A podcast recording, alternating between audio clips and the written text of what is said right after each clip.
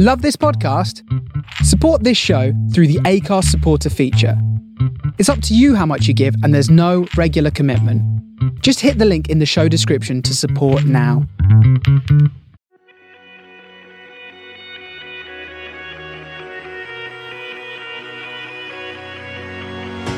Welcome to The Shapes of Stories, a podcast with me, Lawrence Prestige, as your host. Stories come in all shapes and sizes, whether it be from our favourite books, our life experiences, or the day-to-day challenges and issues we face in the world today. Hello, hello, welcome to another episode of The Shapes of Stories with me, Lawrence Prestige. Um, yeah, really excited um, to share with you our guest today on this episode. It is the wonderful Jess Impiazzi. Um, I really hope I pronounce her second name correctly. I was saying to Giles before, and um, the Giles who produces the show, before um before we um spoke to Jess, I was like, I'm really worried about pronouncing her second name uh, wrong, but I hope that was okay. Um. Anyway, Jess, um, you may know her from um, X on the Beach, you may know her from Big Brother. Um, I had a really great chat with Jess because she, she was so open and honest about things and very transparent. And um, that was really refreshing. And, you know, she, she was open to any kind of questions or anything you wanted to talk to her about. And yeah, it was really great, a really great conversation that I had with Jess. We we got a bit deep at times, I felt, but it was um, wonderful, you know, kind of having that conversation with someone that you just meet for the first time right off the bat. Um, yeah, that was very interesting. But anyway, Jess has got a new book coming out after the kind of reality T V stuff.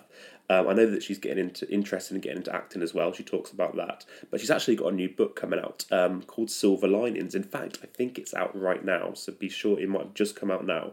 Uh, end of November, end of November. So yeah, be sure that you go out and check it out. Really fascinating book because, you know, when you have someone that's as open about things and honest with Jess, she just literally um, is someone that can can can share, you know, just share that stuff with you, and you know, to share such intense moments with you throughout someone's life is is really, you know, is is a, is a really difficult thing to do. But also really, really important because she's able to talk about um, living through her anxiety, her depression, um, be, being suicidal, and, and and going through those things. And you know, she talks. She talks. You know, she she went through a divorce. She talks about that, and you know, but she talks about behind the scenes of the pop, the popular um, reality T V shows that she was, and just how um, you know, the impression that we get when we see those reality T Vs. And but yes, um, the reality of the reality T V shows. Um, It's perhaps not all what we think it is, you know, and it's really interesting. But Jess really opens up about how she faced uh, major life cha- challenges, including, um, you know, uh, losing her nephew um, whilst she was in her, well, whilst um, the nephew was in her care. Um, she talks about, you know, that, that mental health issues that she's had, and it was just a really interesting chat. You know, it, it's something that I feel like when you can kind of have those open discussions with people, it's really refreshing, and it's. It, to me, it's better than counselling. When you, when you when you're talking to someone that's kind of been through the same shit as you, and you can kind of share those experiences with, um, you know, me and Jess, by the sounds of it, both had a problem with depression and alcohol, and sort of relying on alcohol to kind of fuel a short term buzz, a short term a short term happiness.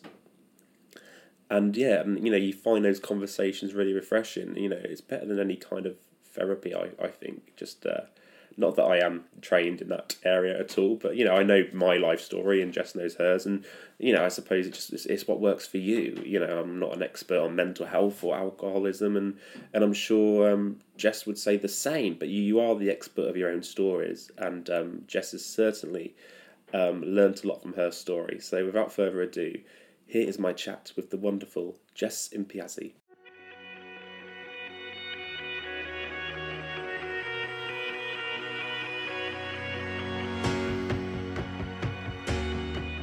Um, so how have you been? How, how's this year been for you? Um, you know, having twenty twenty being how it's been, I think I've managed to hold it together quite well with doing like my book. I've been writing and starting a new one. And I always think as long as you keep a project going, um, you can kind of keep your mind occupied. I think that's the most important thing.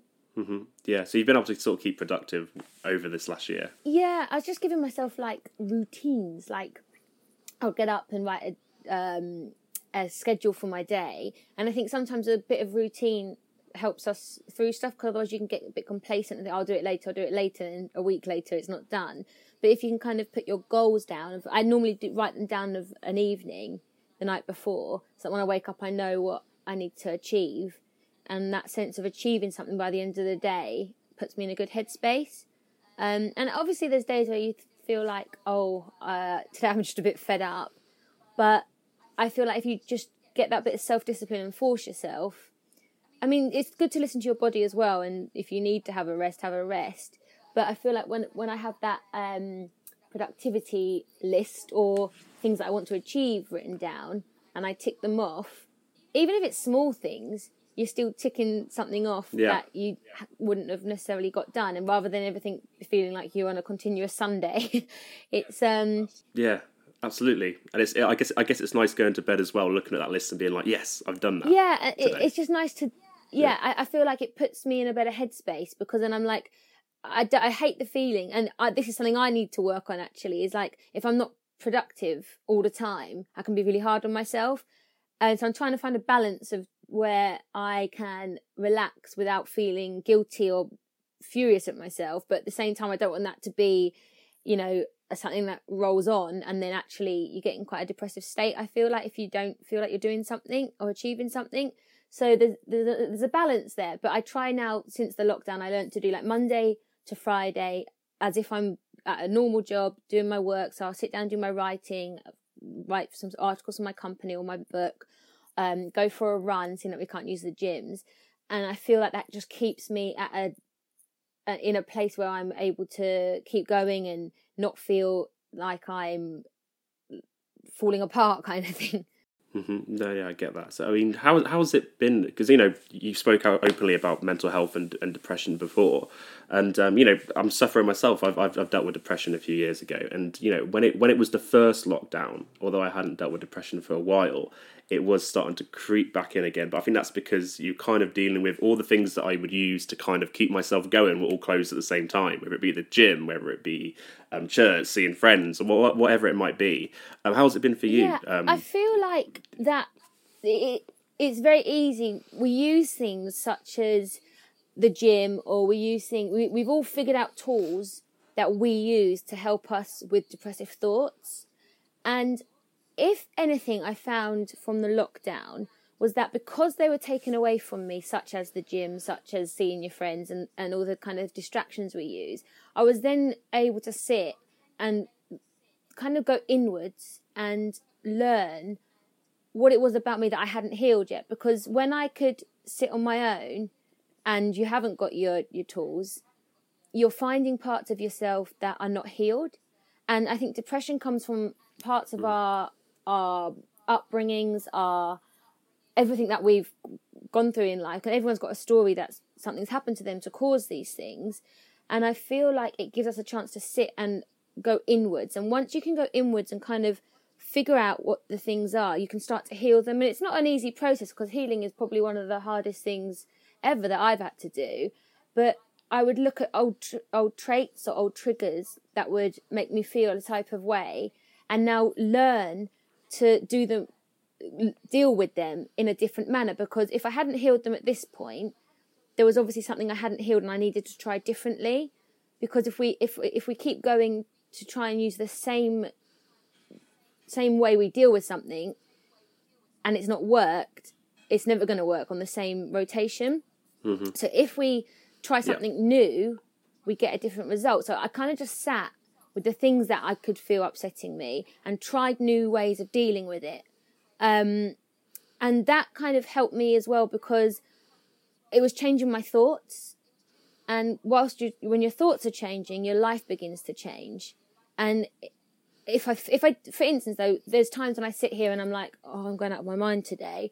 I will, and I don't want to go for a run. I don't want to leave the house, but I will force myself, because I will think of the feeling after that run. For it, run or walk through the woods, I know that mm-hmm. whenever I do that, I feel better. So that immediate feeling I have, whereas like I'm fed up, I don't want to go out, I hate my life today, and, and all them awful feelings that come rolling in, I kind of try and put a stop, because it's a, it's like a snowball, isn't it? It it go, once you get that thought, it starts going right really quickly into an avalanche. Mm-hmm. But if you can kind of put a block on that that avalanche and get yourself out, or just clear the mind in a positive way, your thoughts begin to get a bit better. So what I've learned to do during the lockdown is when I do start to feel that that pain or that hurt come in, um, I will, even if it makes me feel like death because I don't want to go out the door, I will force myself. Even if it's raining, I just go for like a three K walk or a five K run.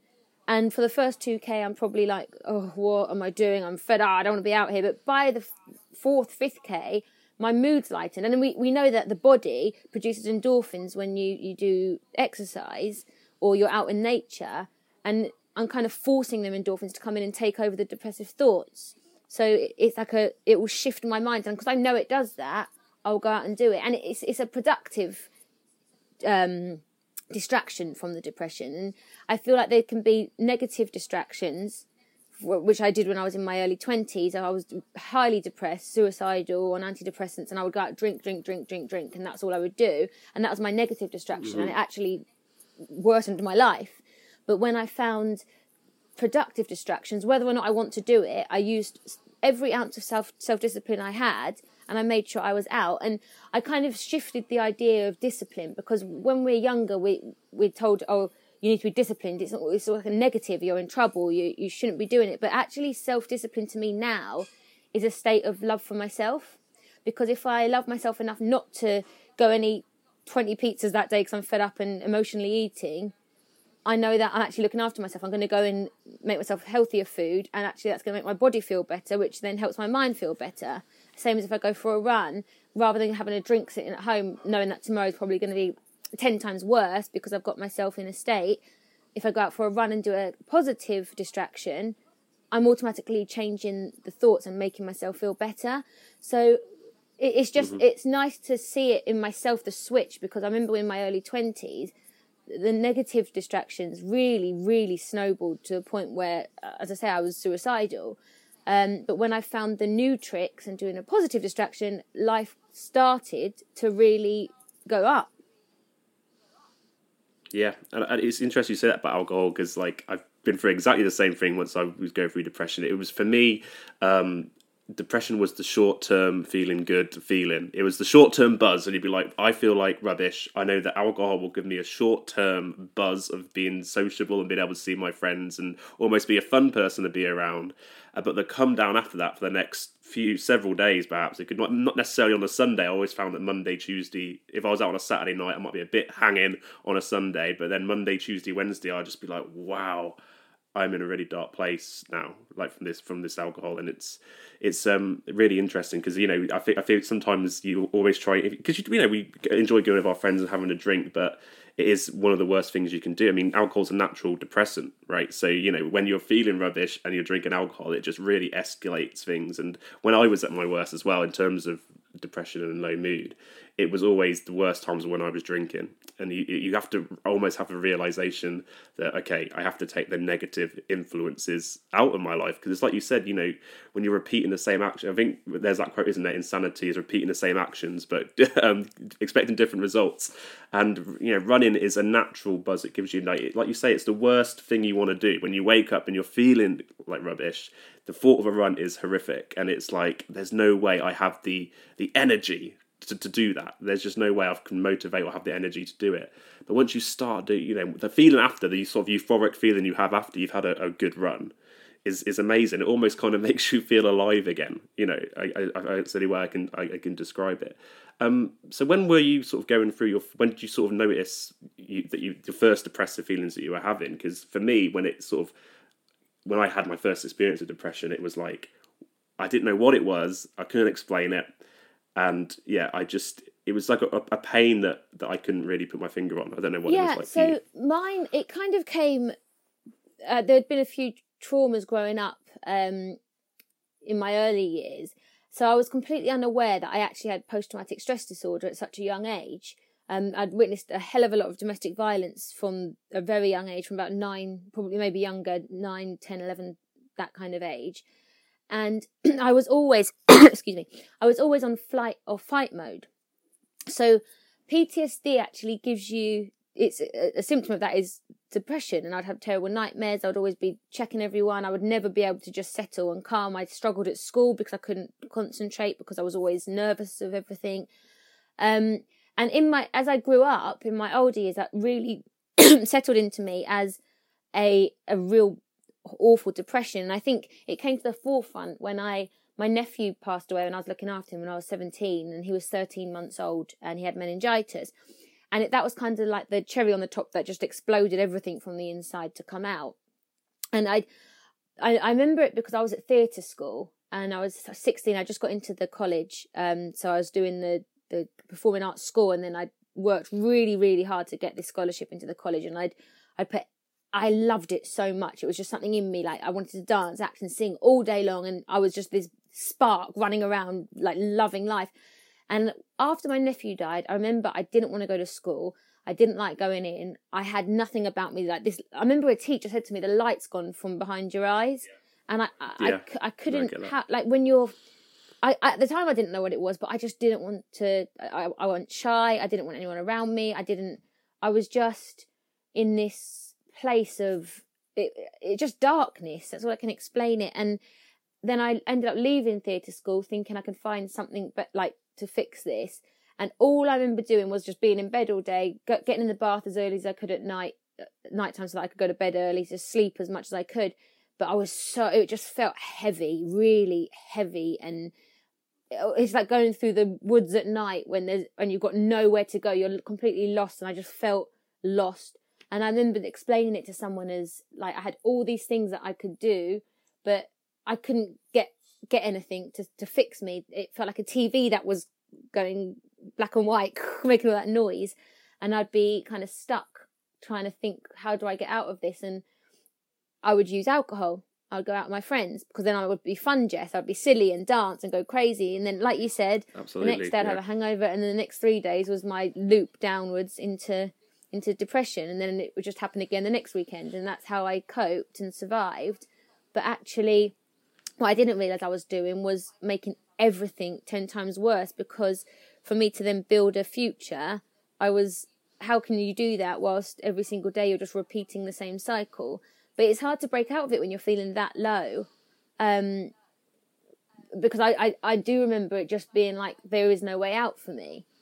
Um, and that's when I did take an overdose. But like, I think more of a cry for help, because I just, there was nowhere to turn. You feel like there was just nowhere to turn. But what the lovely thing is, which I always like to hold on to, is that there is, because there's so many people I know, including myself, that have managed to change it round, because you've just got to snap them thoughts. And it's like, you know, if you break your leg, it's easy to see. So, you know, you're not going to go running on a broken leg or do things to hurt it. Just as with your yeah. mind, if you're going out drinking, it's the same care that needs to be taken. So your friends need to understand that and not be like, oh yeah, come on, have a beer. Actually, it's no different to a broken leg. The broken mind is that it needs fixing. So you've got to do the right things for it. So if you're an athlete and you've broken your leg, they're not going to say, oh, it doesn't matter, go for a run, you'll be great. You know, it's going to damage you. Whereas if your your your mind's broken at the time and you're saying, oh, come on, let's go for a beer, it'll cheer you up. It's not. It's no different to saying go for a run on a broken leg. It, you need to fix the things before you can start, you know. Some people quit alcohol forever. Like, I, I rarely drink, but I know that it, I'm in a place now where I can go and have a drink with my friends if I felt like it. But I don't feel the need to do it because I'm trying to cover up something else anymore. Mm. Yeah, it's about having that healthy relationship with alcohol, isn't it? And not using it as, I think... when you're using alcohol as any kind of dependency, to a coping mechanism, I suppose, to, to, to feel a certain way, that's when you've got to really sort of look at it and be like, yeah, and I think it's with, with so many things that we don't even realise. Like, for instance, people that game a lot, someone that goes on PlayStation mm-hmm. for maybe like ten hours a day, it's all to cover up something, because that is not a positive um, distraction. It can be a bit of fun, just as telly, you can watch a bit of telly and, you know, enjoy a film. But if you're doing that to a, it's like a pendulum. This is why balance is so important. If we're at either end of the pendulum, we could do zero of anything and end up getting fed up and not, you know, with eating, for instance, if you're you're emotional eating, you're going to gain weight and be unwell. But then if you're on the other end of the sp- pendulum and you're not eating, again, you're going to become unwell. It's, it's finding the healthy balance in every aspect of our life, rather than swinging from one pendulum to the other, because you get dizzy just doing that all day long. So of course it's going to affect you. Because yeah. you can find the, the middle ground, which is hard. And as, as I say, I'm still working on aspects of my life that can find balance. But um, I never realised how important balance was until recently in the last year, because I would throw myself into work and writing, and to the point where I, I couldn't even think anymore. Or I would not write for two days and then be mad at myself for not writing for two days. Whereas I thought, even if you just do a little bit a day, don't overforce yourself. If you're on a flow, you keep going. But if you're you're struggling, give yourself a break. And that's when you can take these little mind rests, like watching a T V programme, playing a game. Um, but, you know, with with so many things to distract us in this day and age as well, it can be it can be really hard to find the balance. But it's it's again, you've got to get that self-discipline and force yourself to find that balance, because it does make your life flow better. And when you're in flow of life, you're not hitting any hurdles. No, absolutely. And so, speaking of writing, you've got a new book that's uh, coming out. Yes, it brings us on nicely to that. Um, so yeah, tell I us about the book. So what's it? What's it all about? This, because this is something, in, in a way, I've taught myself a really valuable lesson just by being able to do it. I mean, my only qualifications are in theatre. I have none others. Like, you know, no, I'm the same. Exactly. That's all the same. I've got. Like, not many G C S Es. It's always it's it's always fun when you go, oh, you went to uni, and you go, yeah. It's all, what did you do at university? Well, I did performing arts, and you get the ah, yeah. right, yeah. yeah. And, and, and we we kind of feel, and I think it's a lot of, you know, a lot of this in the um, performing arts kind of area is that it's you have to kind of keep yourself really strong, because it's a really difficult industry to be in. And I knew mm. I, I I loved writing as a kid. I used to read and write all the time. I'm useless at maths. I can't even do my times tables at thirty-one. I, I don't know numbers. No, I can't. If someone gives me the easiest equation, I'm like, uh, and I'll get laughed at. But I'm like, yeah, it's not my forte. It's fine. Um, but I remember about five years ago, I wanted to write a book, because just to write about what had happened as a kid. But back then, I hadn't done any healing. I didn't know who I was. I didn't know. All I knew was these bad things happened, and I was pissed off at the world. That was basically it. And so I was writing down, and I, I, I was like, well, this isn't going to be published. This is like a horror story. Like, no one wants to read just negative all the way. And by the way, it still sucks at the end. Like, that's that's that's rubbish. And it wasn't until I, so I, I put that to the back burner. I was like, oh, I can't write. I'm not a writer. I've never been to writing school. How could I possibly do that? And I writ it off and carried on with my little reality world and doing whatever I could to find my distractions. And then about two years ago, um, my ex-husband and I went for divorce, because he cheated on me, and I, I was in a really bad place. And I thought, this isn't going to beat me this time, because I can, I can see myself spiralling, and this is not happening again. And I made that conscious decision that that will not be the end of my story, that I let myself get put into this headspace again. I'm not doing it. So I thought, now it's time to write your book. And I'd, I'd started to build things in my life. I, just before all of the divorce, I was meditating and learning new things, just reading. And I was like, okay, well, I'm going to go down this route and try, try it again. And I'd started to heal by the time I'd done this, start thought, you know, I'll write the book again. And it, I started it, so I say two years ago, and I started writing the chapters, and I didn't know how to format a book. I didn't know how to do the chapters to lead into each other, whether they needed to lead into each other. I didn't understand. So I, I obviously read a lot more books to try and, if, if you want to be a writer, you read and write a lot. So I would just practice, practice, practice. Um, and I'd get one chapter done, put it to the side. So, for instance, I do one about my nephew who passed away, that chapter, domestic violence, that chapter. And I would just do it in that kind of format. Um, and as I read more and wrote more, I kind of figured out a flow of how I could do it. Um, by no means was it perfect in respect of punctuation, in flow, in, oh, it never in, is. in spelling. Of course it wasn't. Um, but I just carried on going, and I said to myself, I'm going to have this book in double edged sword. I'm going to walk into a bookshop, bookshop, and I'm going to be able to hold my own book. And I kept that image in my head, which kept me writing and writing, because I'm not going to get that unless I do this. So um, I just carried on, and then I got a agent who liked the story, and they helped me kind of edit it together um, and fill out the, the bad punctuations. Then we they sent it out for me, and I got my publisher. And It was, I was so proud of myself for it, because it was one of them things where I sat and I thought, I've done things here that I've managed to change my life around with. And I wanted people to know my real story, because people had seen me on like reality T V, such as M T V and Celebrity Big Brother. Mm-hmm. And you kind of are shown, like, oh, when I did M T V, I was still my young, crazy, I'm going to drink alcohol to fix everything stage. So no one really knew me. And then Celebrity Big Brother, it's forty minutes a night, you know, and you're not really seeing of twenty-four mm-hmm. hours a day. You're not really seeing things. But people did notice a change in me from M T V to Celebrity Big Brother, because that's where I'd been doing the healing on myself. And I wanted to write my real story so people knew what had gone on. But I also wanted to show people that there is a silver lining to every hardship we have. And in fact, I'm so glad I went through depression. It's not a nice thing to go through, but it showed me what I needed to no. fix in myself, because I didn't want to live till mm-hmm. eighty, ninety, whatever I'm going to live to. We don't know what's on the corner, but, you know, if that was the case, feeling how I did, there was no point in that. You know, I, I, I'd been placed on this earth, you know, that, to get... The sperm and the egg, to me, is like something like one in something million chances of that particular one becoming you. So I'm here for a reason. And I started to believe and love myself a bit more. Like, you you are here for a reason. Stop stop doubting yourself with these negative thoughts. And I wanted people to see that all these bad things, we can take something out of that to grow as a person. And when you do that, you actually start trusting in the hard times, because sometimes things that are being taken away from you or moved out of your life is being done for a reason, that we just, because we cling on to things so much, we, we want ownership of something, or we want stability in something. When we cling to it, it might not be for us, because our path may be completely different. And actually the path is always going to be beautiful, because I do believe in uh, a power. I don't know what it is, I'm not religious, but I believe there is something that's always looking out for you. And I feel like mm-hmm. when when things were taken, like for instance my divorce, that was a really awful time, but actually when I look back, during my marriage I wasn't happy, because I wasn't fulfilling myself or fulfilling my dreams. But what that did is forced me to go and fulfill my dreams, and then from the product of that I now have a book, and I'm starting a second one. And I would never have had that if these things hadn't been taken from me. So it kind of gave me this opportunity to open up and say, actually, I trust in whatever is meant for me will stay, and whatever isn't, it's because it's leading me somewhere different. And embrace that change. So I embrace the fact that if something's going, something new and something wonderful will, will come in, and, and which I wouldn't have been able to have if I hadn't have released what was what was already already there.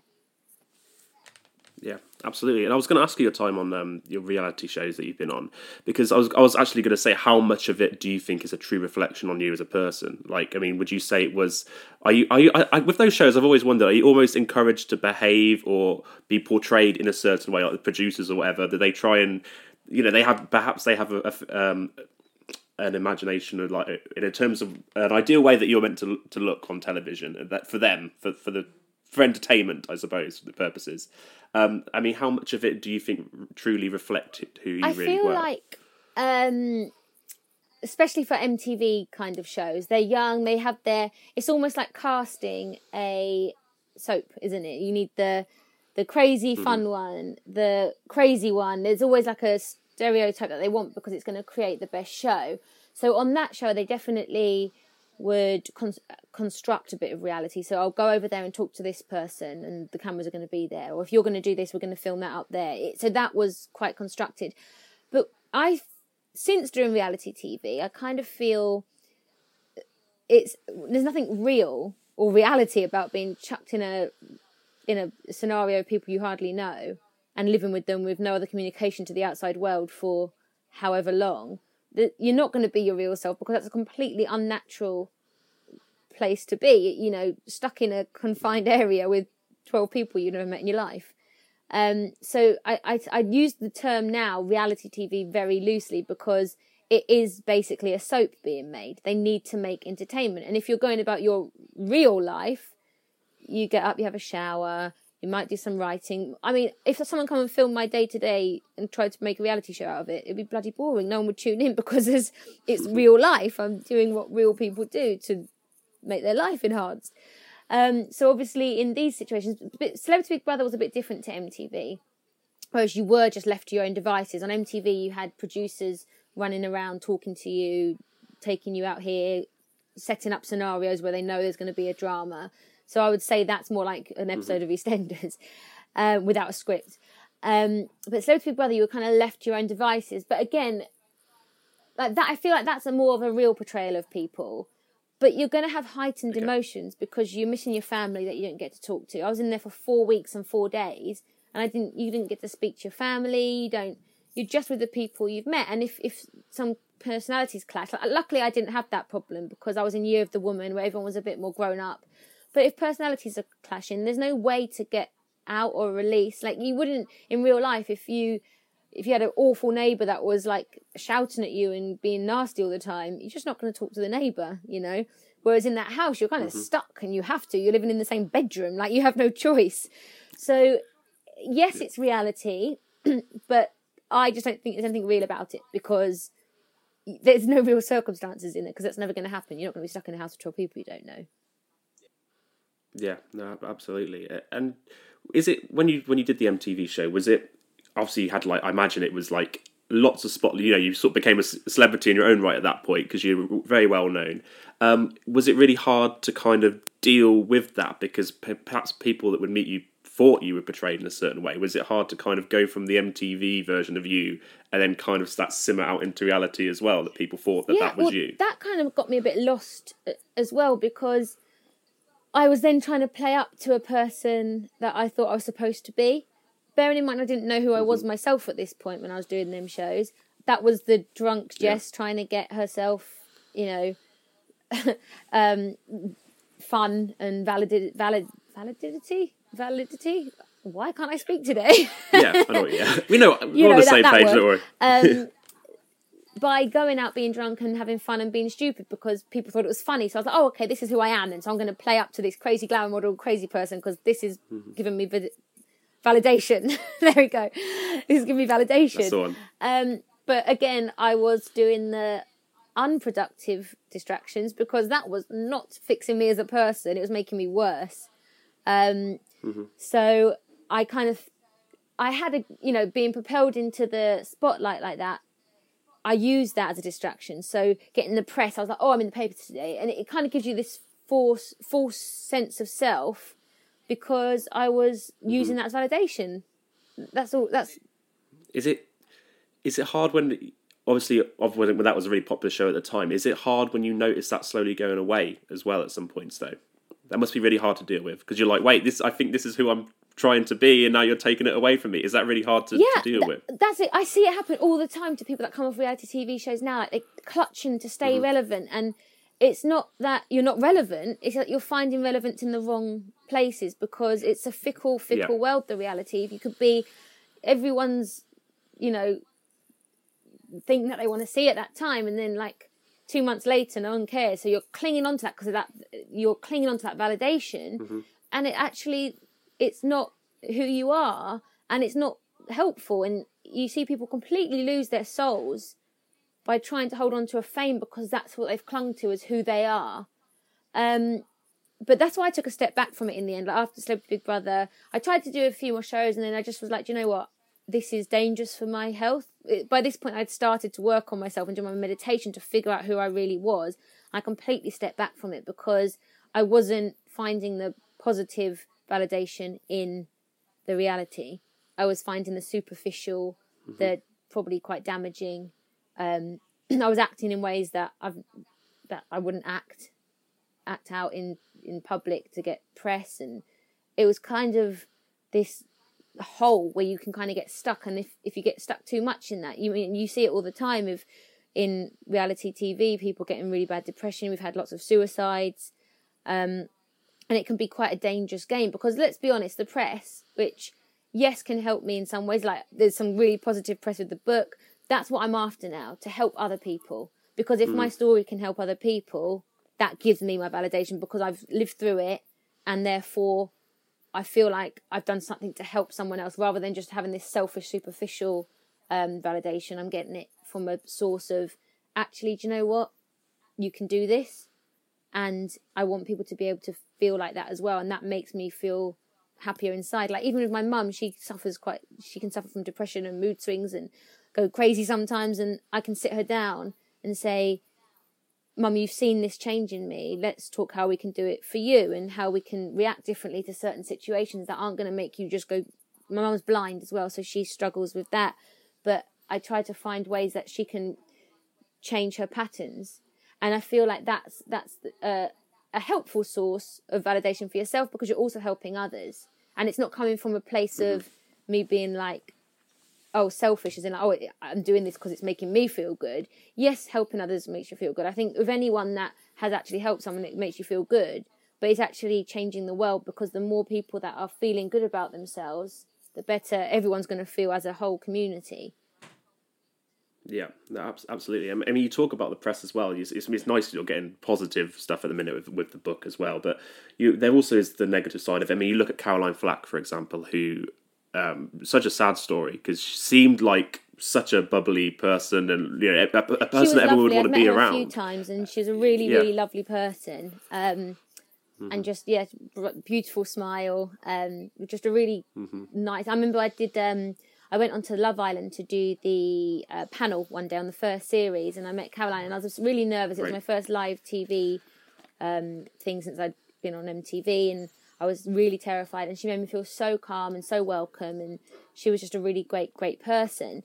And this is what I meant to say actually about the press. You can you can have your positives, but once you get caught in that fame game of the validation through it, mm-hmm. um, it kind of becomes like they they feed off it. They want to t- tear someone down. If someone's doing well, they want to rip you and tear you down. So if you've, mm-hmm. you've if you've gone onto the path of that, you've got to be very, very strong, because even the strongest of people, it can tear you down. Like, for some reason, the world has gone into this, the media world anyway, have gone into this place where they just love to tear people apart. And I do, I do blame mm-hmm. social media slightly for it, because what's happened is it's given people, it's acceptable to talk about people in, in these certain ways, and and tear people down, because the media are doing it. So why can't people do it on social media? They'll just be like, oh yeah, look, and then just roll with it. And people are forgetting people are humans. We're all going through the same stuff. People kind of separate, oh, if you've been on T V and you're going in the paper, that's your fault. You open yourself up to it. Well, no, actually, why? This is the one thing that always baffles me when people say you're opening yourself up to it. No, what the main problem here is why you feel the need to be so disgusting and awful to another human being. That's what needs to be addressed, not the fact that someone's mm-hmm. opened up themselves to go on the T V for your entertainment. This doesn't mean you rip them to shreds to by their looks. That, to me, that baffles me. I don't. I will never understand how people can hurt, go out their way to want to hurt people. But I guess it's from a state of trying to find their own validation, because they're unhappy, because happy people don't hurt other people.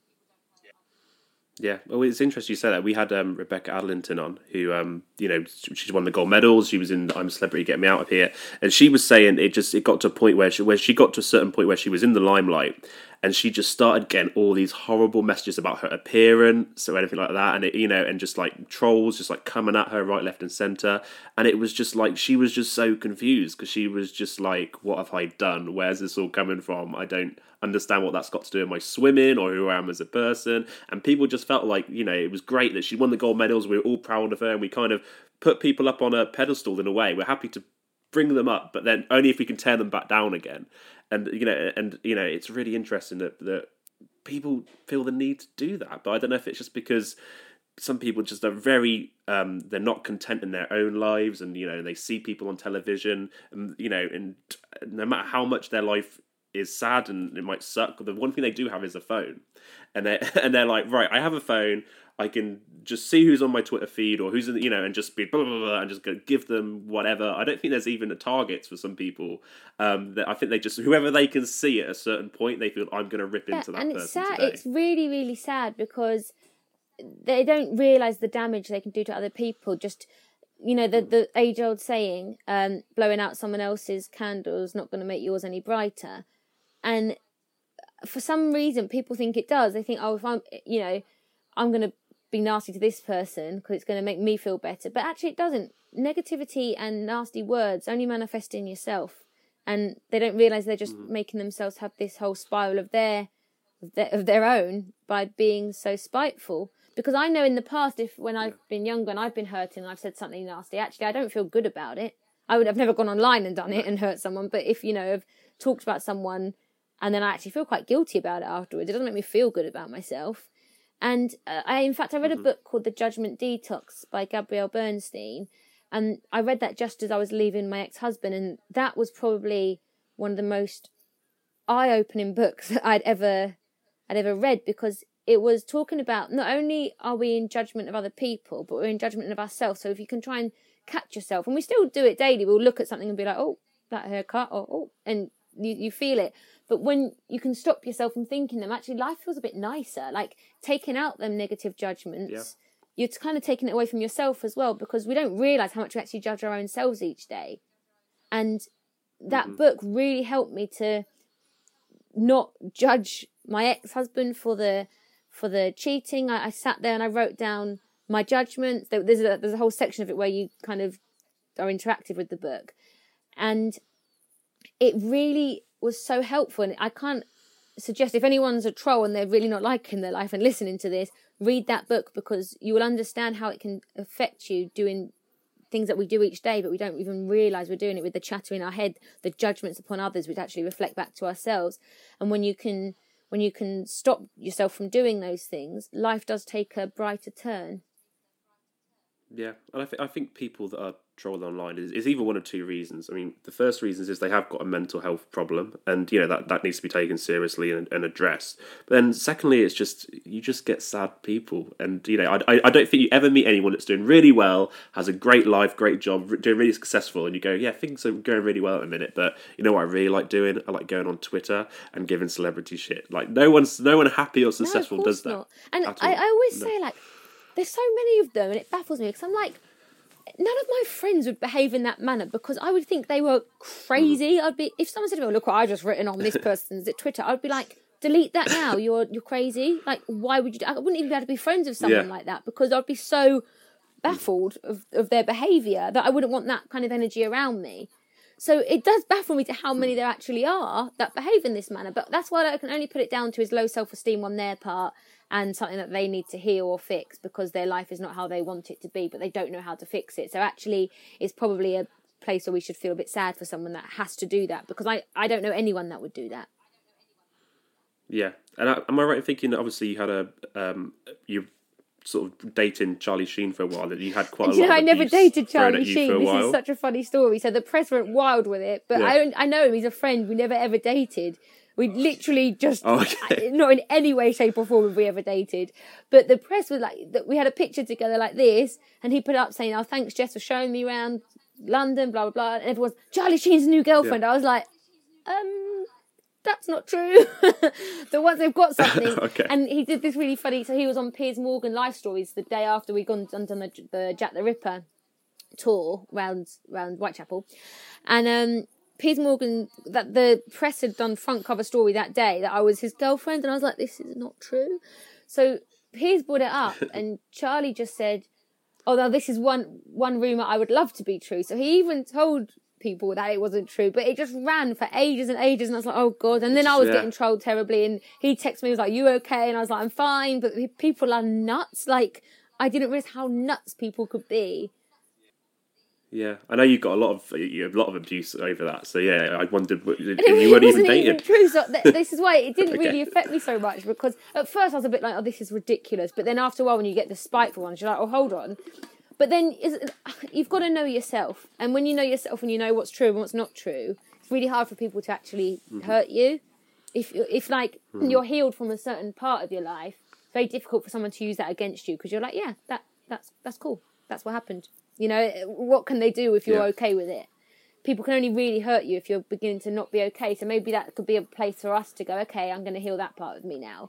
But yeah, the, the, the whole room was just, it went on for ages, went around the globe. Literally all the way to New Zealand. Like, um, I was getting all these messages. I was having his hardcore female fans saying, he's mine. And I'm like, that's fine. He's not my boyfriend. But um, yeah, it was a bit much. But in the end, I was just like, I'm not even going to keep defending myself over something that's been taken by the media into something it's not, and it's not true. That's ridiculous. So I'm not going to get upset about yeah. it. My p- true friends and everyone who I know personally knows what went on, and it was they they all kind of found it hilarious, because they were like, this is not true, so how is how is this going global? But once someone gets hold of something, they don't care who they destroy. Like, if I was a less stronger person at the time, that could have been really, really awful. Yeah. But, um, yeah, you know, you've just, you've just got to ignore it and know yourself. And when you know yourself, you can kind of hold, hold your, your head high and be like, well, if my f- fake news is literally that important to you, that says more about you than it does me. Mm-hmm. Yeah, no, I get exactly what you mean. And I mean, sort of going back to how you've recovered, I guess, from, from your mental health issues and depression. I, I, I don't even know if I like the word recovery. I'm not sure if depression ever goes away, but you learn how to, to manage it. I don't know if that's how what you feel. Like, sometimes you learn how to... It's almost like, the best way I can describe it is when you're really going through a bad depression, it's almost like this big black, um, black clouds over you, and like dangling over you. Um, but once you kind of know how to manage it, you can kind of shrink it and put it away, and it turns into this little sort of bouncy ball where you can just kind of put it in your pocket and forget about it for a little while. I don't know if that's sort yeah, of similar that, experience I, I to you. kind of feel, I like to say that I have recovered, I like to say I'm healed from that, but I do understand okay. that sometimes, because them thoughts have been there previously, they are able to pop back. It's yeah. memory, that's how our memories yeah. work. So it can. Yeah, pop I know back. that I can quite easily go back into that state if I wanted to, if I wanted to do the bad things yeah. that trigger it. I know that I could easily fall back yeah, into that. Yeah, and I, I feel like I trust in myself and the self-discipline I've given to never go back mm-hmm. there. But I do know that yeah. if I did falter in certain areas, I could fall back there. And I, I t- recently, I was having to move house and I was starting to get myself in a fluster, and I thought, okay, stop, do it differently. So I know mm-hmm. it will be maybe in the background, but it never comes forward enough for me to be worried, because I know I stick to these ways of... It's just the, the, the knowledge that I can I can use a different thought. I, I can, and if, and in fact, not I'm not saying to suppress or push anything down, but if it's the same one coming up that I've learnt to deal with, you, you do the thoughts that you've learnt to deal with in in the first place, and you, you can kind of push it back down. So I understand what you mean, like it's a little ball in the back, and it, mm-hmm. it can pop yeah. back, but you can just ping it ping it back down. yeah, ping it back away. Yeah. Yeah, no, no exactly. Um, yes, I mean, how's it how's it been? Did you find writing quite therapeutic you know as well? Definitely. Um, I didn't realise how much until to this point, really, when the book's about to come out, because when I spoke about things that had happened in the past, I could do it in a way that I was like, I would just talk as if it was just facts. It, there was no emotion behind it, because mm-hmm. I'd learned to just put that away. But when yeah, I wrote it I down, mm-hmm. I cried whilst writing some of the book, because it was really pouring out. I had to go back to every emotion and feel it. And once I felt mm-hmm. it, and it passed out my body, like we have energies all through our body. We are just a big ball of energy. So when you're holding on to that energy that's not been released, it's stuck.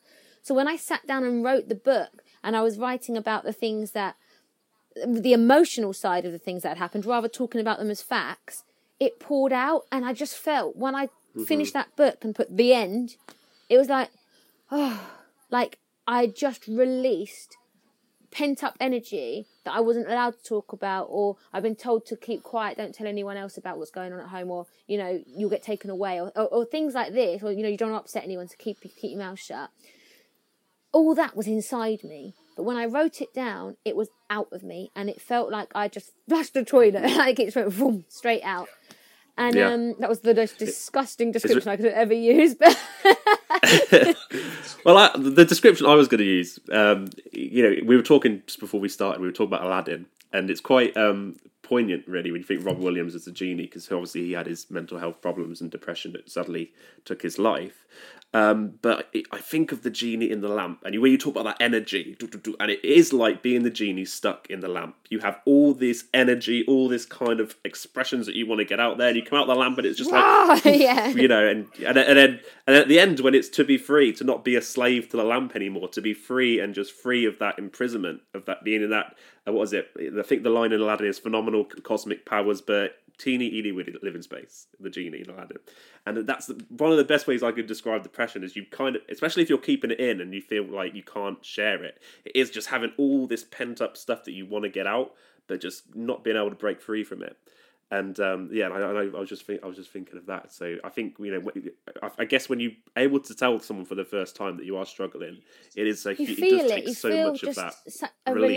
release. And I think whenever you're kind of holding something in, it's it, it's not good for you. It's like you know, with anything, if you if you hold anything in, it's going to be bad for you. You you can't you can't sit there and just push things down, because it will manifest in different ways, anxieties, depression, and you've got to release and release whatever you can, because that way you're you're healing. That that's all part of healing, and it can be, like I said when I wrote the book, parts I was crying with the emotion that I was having to bring up, but it felt nice getting it out. It just felt nice to push it out of me. Yeah. No, absolutely, no, absolutely. When you and we, I guess it's cheaper than therapy, isn't it, to, to, to, to write the book? Um, but yeah, do you ever sort of go back and think sometimes? Um, it, I guess in a way, when I was sort of recovering from my depression, it was almost I had to almost forgive myself in some ways. In terms of your, in terms of the, I look back at photos when I was clubbing with my mates in Magaluf and like going out in nightclubs, had different, you know, whether it's be drinking, I'd be like, I look like I'm having a whale of a time, but like I did not like that person. I didn't like who I was at all. I just didn't like me. And but do you kind of have to kind of weigh up everything that you you were sort of learning as a. as a young person going through that depression? And, you know, we all we all kind of want to not have the depression, but we want to keep the things that we learn from it. Um, you, you know, is, do you have to have that sort of self-forgiveness? I think in a self-forgiveness way? Is the number one thing you need to do. I I really yeah. had to forgive myself for hurting myself. It was like I wouldn't have treated mm. someone I loved how I was treating myself and my body. I had no respect for myself. I was just drinking. I didn't care. I didn't care about me. Yeah. And when I learned that actually that's the number one person, if you want to care for others, you've got to damn care about yourself first. How are you supposed to help others if you can't help yeah. yourself? I had to sit and sit with some things that had hurt me, that I'd done to myself, and really forgive myself. And I think that is the number one thing on a route to recovery, is self-forgiveness. And e- mm-hmm. even to having Absolutely. to forgive others, but I forgive myself for the things I had to do to survive during a difficult time in my life. And when I can say that, you're like, oh, okay, actually, that wasn't so hard. But you, guilt is one of the most hardest things for a human to carry around. And we don't realise we're doing it half the time. So we, we need to, mm-hmm. we, we're holding guilt on ourselves, what we're doing to our own bodies, which is the only thing that we're going to be stuck with for the entire life. From the minute we, we come out the womb to the minute we go in the ground, the only person we're ever stuck with is our bodies. That's, you know, we, we, we, I was abusing that, and I, I wasn't taking care of myself, and I had to really forgive myself for some of the choices I'd made. But we also need to understand that you have to do what you can to survive sometimes. And then it, when when you've mm-hmm. done that and you've you've you've grown and you've learned, self-forgiveness is just the the key, I think. When you can really look at yourself and say sorry, you can start growing from yeah. a different place and nurture yourself better.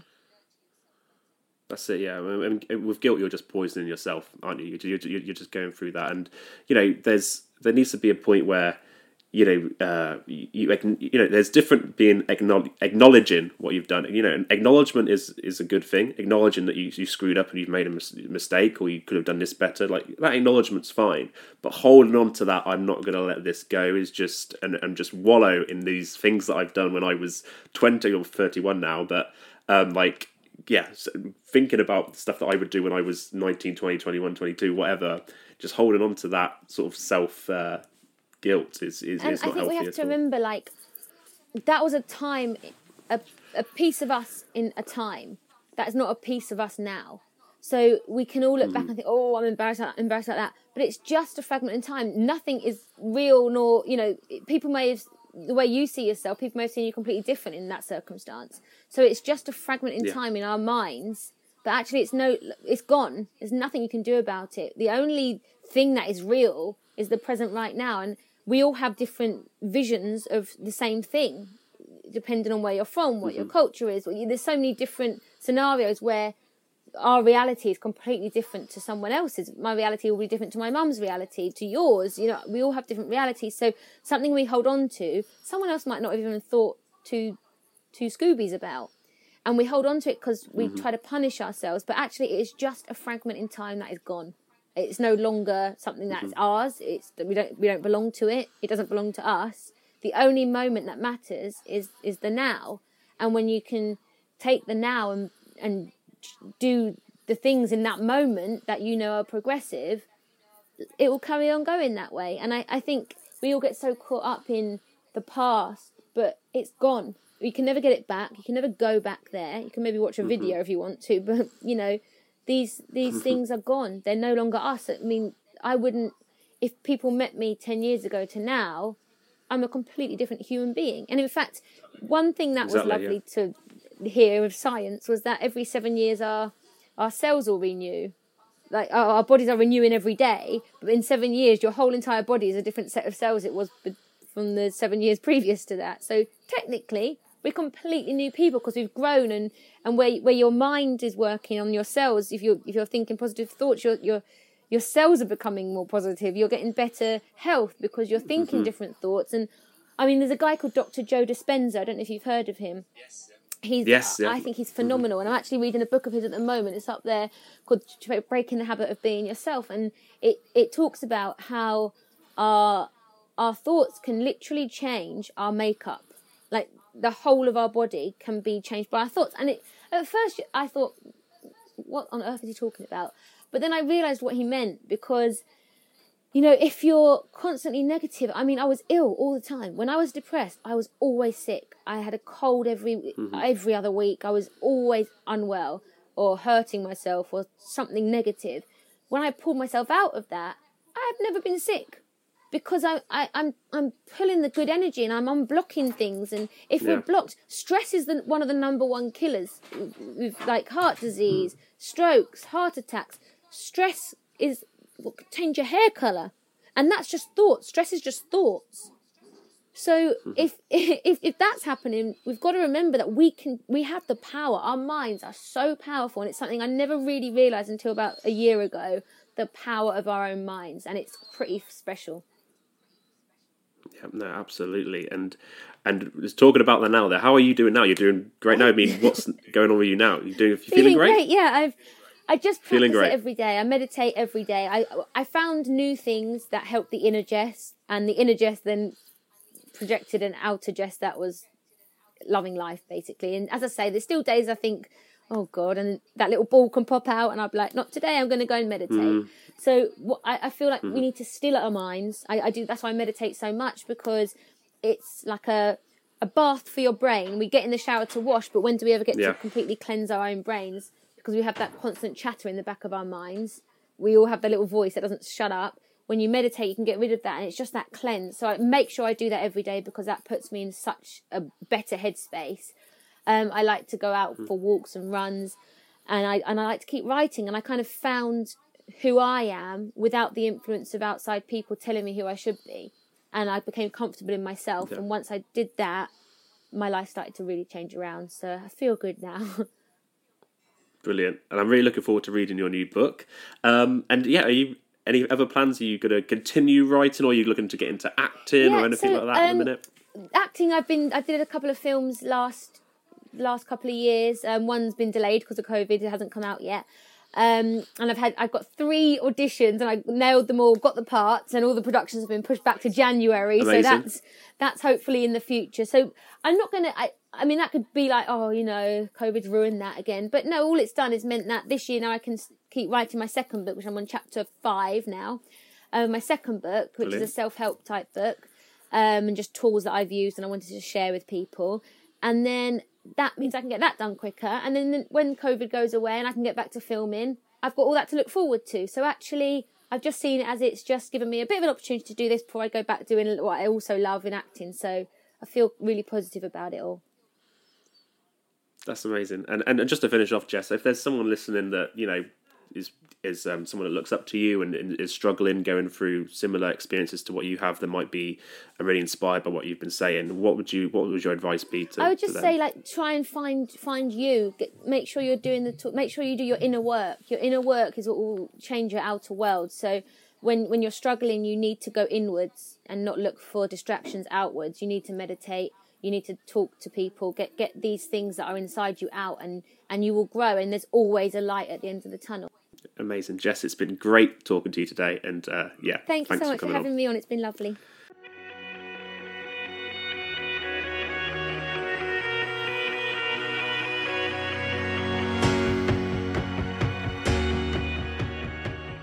So yeah, really great hearing from um, Jess Impiazzi there. Be sure to check out her new book, um, Silver Linings. It, you know, I guess from that episode you can tell it, it's going to be just a really honest, um, amazing read for you to, to check out. So really urge you guys to go out and check out her new book, which is out now. Um, Jess Impiazzi, Silver Linings, you know, and I'm sure, you know, you could check, you should check her out on Twitter as well, which is just us, um, uh, her U R L, um, sort of, um, Twitter handle is Jess underscore Impiazzi, um, so be sure to follow her on Twitter, and be sure to follow us on Twitter, you know, um, we're, our Twitter handle is The Shapes of Stories, so be sure to check us out on Twitter at Shapes of Stories. And check me out on Twitter as well at L Prestige seven. You can follow me on Instagram at L um, Prestige Book. Sorry, that's on Instagram. Instagram, you can follow me on Instagram, which is um, at Prestige Books. You can follow me on Facebook, which is just under Lawrence Prestige. So please check out our stuff on social media. Please be sure to subscribe to our podcast, and be sure to check out Jess's wonderful book. Thank you very much. See you again soon.